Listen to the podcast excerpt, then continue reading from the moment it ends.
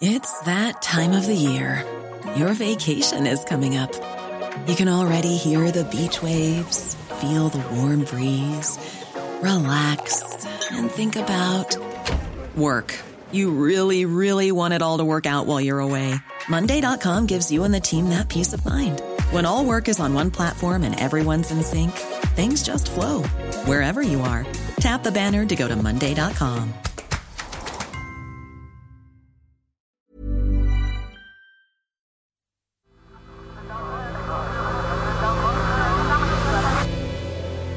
The Sensemaker.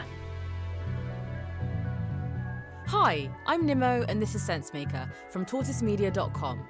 One story every day to make sense of the world. Today, a billionaire Brit who played up his patriotism but didn't put his money where his mouth is. You might not have heard of Jim Ratcliffe, but he's one of the UK's richest men. He runs a company called Ineos, and you might not have heard of them either. But you'll probably have a lot of their stuff in your house. They make all kinds of plastic. You'll have acrylic fibres in clothes, plastic bags, all of the plastic bits on cars, a uh, big part of their, their business. The polymer that goes in the new the newfangled plastic, pound notes, artificial leather, vinyl. I want to do something unusual right now and tell you the whole story of today's sense maker straight away, and then break it down a bit. So the whole story is about whether Sir Jim Ratcliffe and Ineos have been trying to kid us into thinking they're a very British business when actually they're not. They don't pay a lot of tax here. I'll explain how much in a moment, and Sir Jim doesn't even live here. That matters because, well, look at all the money we've spent on the NHS or paying for people who can't work because of lockdown. One day, we've got to start paying that back, and companies paying tax are going to help us do that. So if a company looks British and looks like it might pay a lot of tax here and then it doesn't, that's a problem. And that's why we started looking at Sir Jim Ratcliffe. So let's talk about Sir Jim Ratcliffe's company, Ineos. It's everywhere and it makes a lot of money. When I said just now that Ineos doesn't pay a lot of tax in the UK, everything's relative, of course. We've calculated that Ineos pays about £68 million a year in what's called corporation tax in the UK. But across the world, it brings in more than £40 billion in revenue. We don't have many companies that are that big in the UK, so you'd expect it to get a lot of attention, but for a long time, it didn't really. That's why you probably haven't heard of it. But then it did something that a lot of people noticed. It got into this huge row with the British government about a VAT bill in 2013, and Ineos said it was moving itself to Switzerland to pay less tax.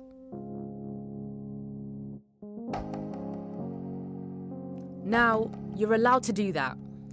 If you do business all over the world like Ineos did, you don't have to move all your factories, you just move your headquarters. And you say you'll pay tax where your headquarters are. A lot of companies move to places like Switzerland because taxes are lower there.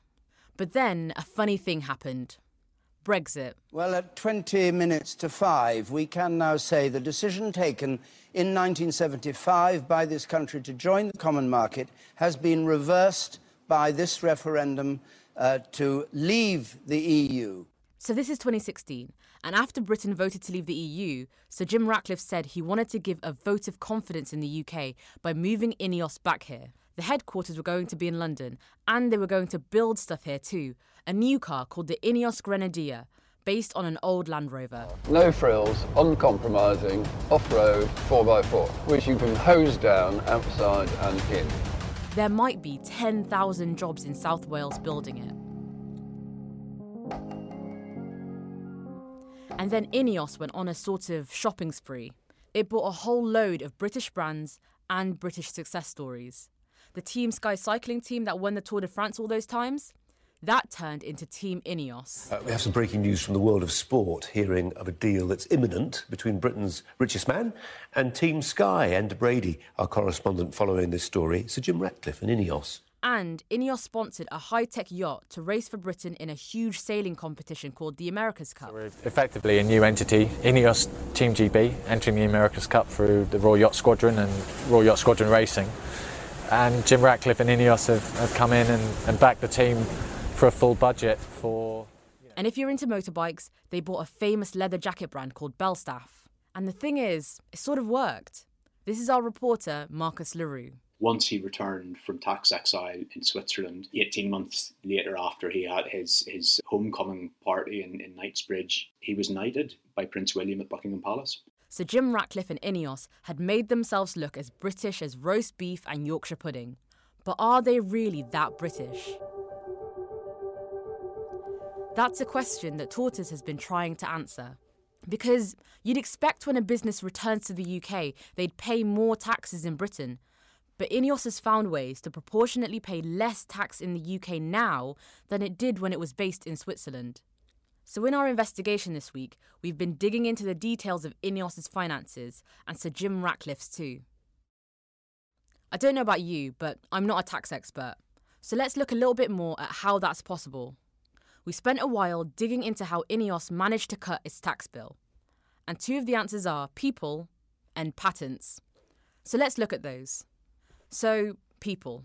You might expect, just based on common sense, that if nearly everyone that works for a company is based in a particular country, that's where the company would pay the most tax. But actually, you've probably guessed, that's not always how it works. There's a big part of Ineos called Styrolution. If you look on LinkedIn, Thousands of people say they work for it. Only 12 of them are in Switzerland, but that's where Styrolution pays most of its taxes. Here's our reporter, Marcus, again. These 12 guys either are complete hotshots who are generating millions of euros in profit each, or there's some interesting profit shifting going on. Profit shifting is where you make your money in one place and pay taxes on it somewhere else. We're back to Switzerland again. It's perfectly legal, but it might just seem a bit unfair. And then there's patents. One of the ways companies like Ineos makes a lot of money is by inventing new things or new ways of making them. And it's a bit like what was happening with the people.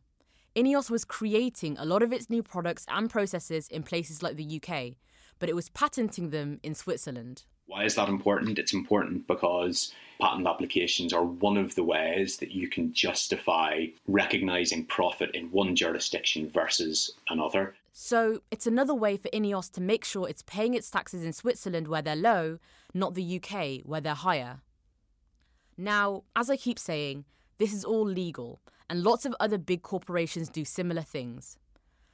So, this is really a story about why Sir Jim Ratcliffe and Ineos painted themselves as so British, so rooted in this country, if the UK wasn't the place where they wanted to pay most of their taxes. Because Sir Jim Ratcliffe didn't just say he was moving his company, Ineos, back to the UK after Brexit, he said he was moving back himself. And to be fair, he did move out of Switzerland. But not to the UK. He went to Monaco, another tax haven. So, in the end, our investigation isn't about wrongdoing or anything illegal. It's about the way a very rich businessman and his company can give the impression of doing one thing while they're actually doing another. In Ineos's case, I think they gave the impression that they were moving back to the UK lock, stock, and barrel.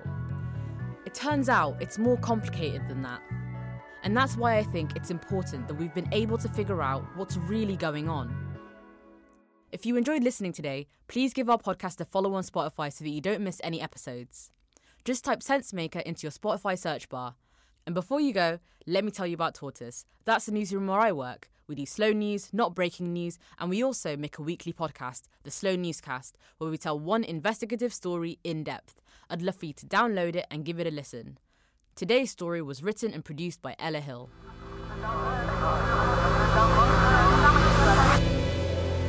the Sensemaker.